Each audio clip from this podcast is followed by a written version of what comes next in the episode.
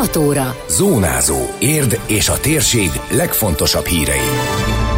Egyelőre park nélkül marad parkváros, visszavonták a megítélt pályázati támogatást, sikeres védekezés, tájékoztatót tartott az érdi Fidesz, roham a táborokért, kevesebb hely lesz drágábban a szakértők szerint. Köszöntöm Önöket, Szabó Beáta vagyok. Ez a Zónázó, az Érdefem 113 hírmagazinja, a térség legfontosabb híreivel. Visszavonták a parkvárosi támogatást, az érdi önkormányzat néhány hete adott be pályázatot az Aktív Magyarország programra, amelyben kiírtak egy országos futópálya építési programot. Csak erre lehetett pályázni, és egy hete derült ki, hogy érd csak nem 40 millió forintot elnyert a megvalósításra.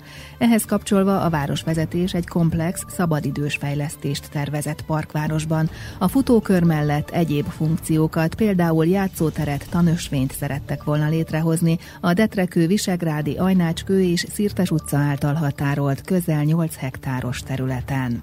Múlt szerdán azt azt írták az önkormányzatnak, hogy Révész Máriusz, a miniszterelnöki kabinetiroda aktív Magyarországért felelős kormánybiztosa, a Szabadidősport eseményszervezők országos szövetsége elnöksége szakmai javaslatára alapozva érdemesnek találta a támogatásra érde szakmai anyagát.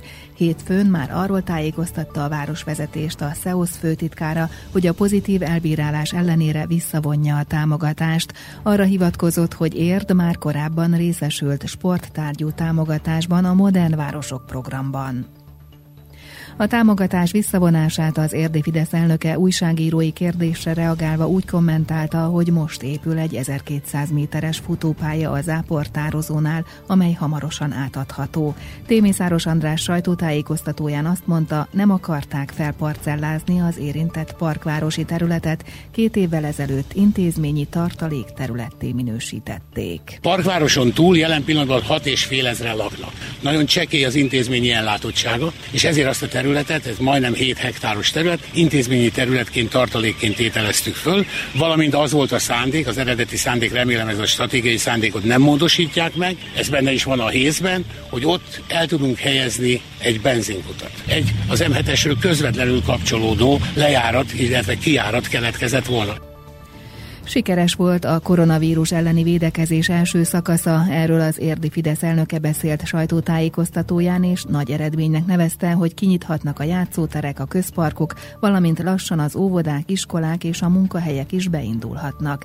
Ez szerinte köszönhető a kormány által meghozott intézkedéseknek, illetve mindazoknak, akik komolyan vették és betartották ezeket a rendelkezéseket, így csökkentve a járvány terjedését. Témészáros András jó hírnek nevezte azt a miniszter miniszterelnöki bejelentést, hogy május végén megszűnhet a veszélyhelyzet. Az, hogy már a kijárási korlátozást csökkenteni, illetve megszüntetni lehetett. Az, hogy megrendezhetők június 1-től a 200 fő alatti esküvők, családi események, én azt gondolom, hogy nagyon nagy eredmény. Nagyon nagy eredmény az, hogy a megbetegedettek száma is Európában az elsők közé, a legkevesebbek közé tartozik. A sajnálatos módon elhunytak száma is a legkevesebbek közé tartozik Európában, az európai országok között. Úgyhogy úgy gondoljuk, úgy érezzük, hogy ez köszönhető mindazoknak az embereknek, akik komolyan vették azokat a döntéseket és rendelkezéseket, amiket az operatív törzse támaszkodva a kormány meghozott, és komolyan vették a saját felelősségüket, a saját kötelezettségüket, és így a saját egészségüket is védték.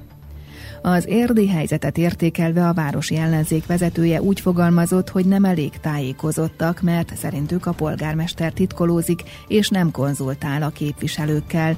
Nem tudni hányan betegedtek, illetve haltak meg érden a koronavírus miatt, vagy hogy miként állnak a modern városok program fejlesztései, közölte Témészáros András, és sajnálatosnak nevezte, hogy az általuk javasolt 10 pontos akciótervből nem valósult meg semmi. Az érdi Fidesz elnöke hiányolta a tájékoztatást a költségvetés alakulásáról is, de úgy számolnak, hogy a város kasszájában sok pénz maradt. Éppen az üzemelési költségek nagyfokú csökkenése miatt, hiszen be volt zárva minden, írtózatosan sok pénz maradt meg a város kasszájába. Ezt javasoltuk volna, mint egy 300-400 millió forintot az érdi munkahelyteremtés, illetve az érdi munkahely megőrzés javítására, a szociális és társadalmi terhek enyhítésére, az érdi járványhelyzet könnyítésének céljára felhasználni. Ez nem történt meg. Nem tudjuk, mi van hanem vele a pénzzel, de nem tudjuk azt sem, hogy mi zajlik a Modern Városok programjának a keretében. Ez 40 és fél milliárd forint. Ebből durván 30 milliárd forint van lekötve, azok az építkezések, amiket még én írtam alá, azok az építkezések mennek, folyamatban vannak.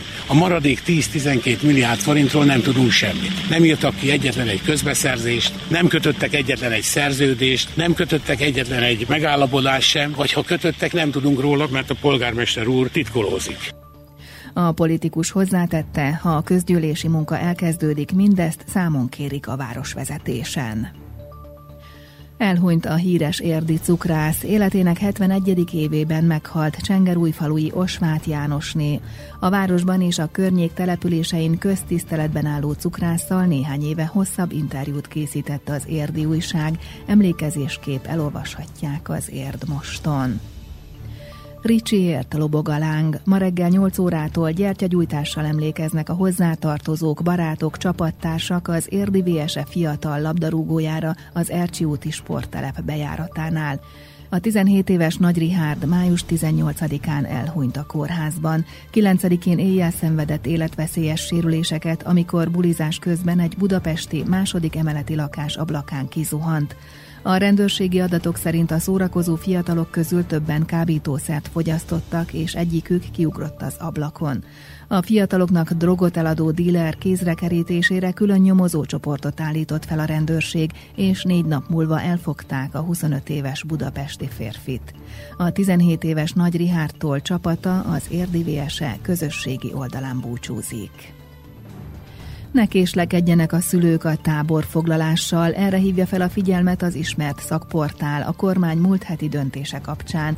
Ez szerint lehet napközis táborokat szervezni, de az ott alvós táborokról majd csak május végén várható döntés. A táborfigyelő.hu vezetője rámutatott, hogy június közepén másfél millió gyermek számára ér véget a tanév, ráadásul úgy, hogy az előző három hónapban nem jártak iskolába. Rohamra számítanak, mert valószínűleg kevesebb lesz a tábor, így a 11 hetes nyári szünet alatt komoly fejtörést jelenthet a szülőknek, hogy miként oldják meg a gyerekek elhelyezését. Ráadásul sokaknak ki kellett vennie a szabadságát a március óta tartó veszélyhelyzet miatt.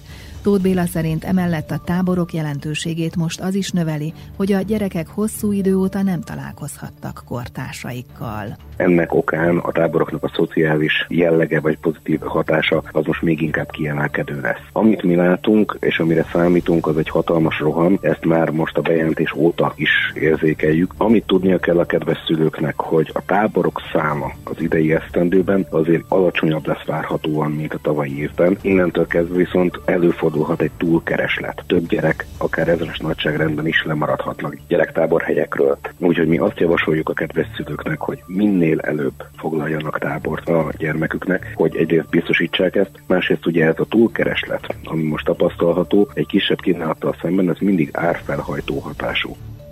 Érden is készülnek a városi tábor megszervezésére, azonban egyelőre nem tudni, hogy a szokásos helyen a Favágó utcában tartják meg, vagy az egyes iskolákban tudnak helyet biztosítani a gyerekeknek, nyilatkozta Csőzik László polgármester. Nagyon nagy segítség a szülőknek úgy gondolom a táborosztatás lehetőségének a megteremtése. Ugye a napközis tábort mindenki ismeri, ez egy bevett évtizedek óta működő intézmény. A jelen tudásunk szerint még nem biztos az, hogy ebben fogunk táborosztatni, vagy itt, vagy pedig ha nem nem tudjuk megteremteni ez a biztonságos feltételeket, akkor az egyes iskolákban, ahol nagyobb az udvar, fogjuk ezt valamilyen módon lehetővé tenni a szülők, illetve a gyermekek számára. Enélkül nem tudnak kalkulálni, nem tudják a nyarukat berendezni a családok, illetve az emberek.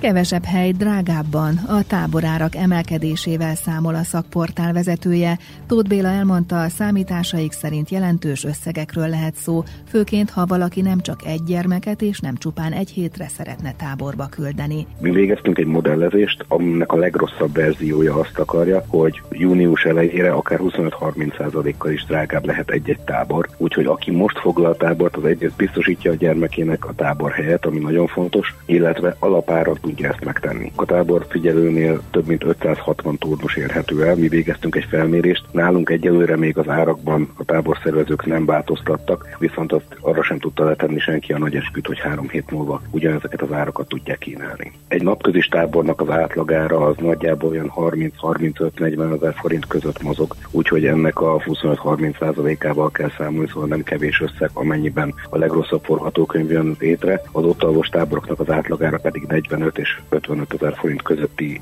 sávban érhető el átlagosan.